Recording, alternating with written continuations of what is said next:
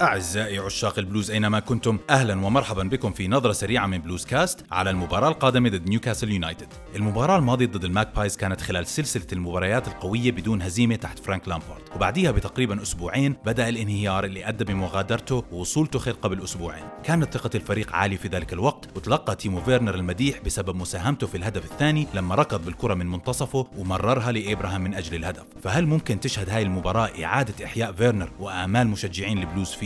المباراة ضد نيوكاسل مناسبة لفريق بيعمل على استعادة ثقته وإيجاد أسلوبه في التعبير عن نفسه. هم حاليا في المركز السادس عشر على بعد عشر نقاط من مراكز الهبوط. فريق بيلعب بدون ضغط ممكن يكون خطير لكن نيوكاسل عندهم عادة إنهم بيستقروا في المراكز الآمنة بدون ما يطمحوا بأكثر. ضيفوا إنهم بدون عدد من اللاعبين المهمين أولهم هدافهم كالم ويلسون بالإضافة إلى خافير مانكيو فederico فرنانديز جمال لاسل فيبيان شير وجيف هندريك. طبعا ما في ضمانات لكنها فرصة قوية لتوخل والشباب إنهم يستغلوا تعثر عدد من الفرق مثل مانشستر يونايتد وتوتنهام وبالذات ليفربول اللي أمامنا في المركز الرابع بفرق نقطة. فالفوز مش بس بيرجعنا لمعادلة مراكز التأهل لدوري الأبطال لكنه بيحط ضغط على يونايتد وليستر سيتي في المركز الثاني والثالث وإيفرتون بيضلوا فريق خطير وأكيد بالمعادلة. فشو ممكن نشوف من توخل بعد مباراة يوم الخميس؟ إشي واحد مؤكد التغييرات جاية. اولا لأن بنعرف إنه توخل لسه ما استقر على أسامي أساسية وثانيا لأنه المباراة الماضية كانت سيئة جدا وأكيد ما عجبه اللي شافه تامي إبراهام ممكن ضمن موقع بسبب هدفه ضد بارنزلي ومساهمات فيرنر في المباريات ضد توتنهام وشيفيلد كمان بيعطيه أولوية إذا لياقته سمحت له. وماونت لازم يكون أحد أول الأسماء في الفريق تحت توخل مثل ما كان تحت لامبارد لأنه بيعطي مرونة لتكتيكات المدرب تسمح له يغير التشكيلة والأدوار خلال المباريات. ممكن توخل يكافئ جيمس على تغييره للمباراة ضد بارنزلي فالتشكيلة المتوقعة كالتالي مندي في المرمى أسبيليكويتا وكريستنسن وروديجر في الدفاع جيمس وتشيلويل ظهيرين كانتي وجورجينيو في الوسط مع فيرنر وماونت خلف إبراهام في الهجوم.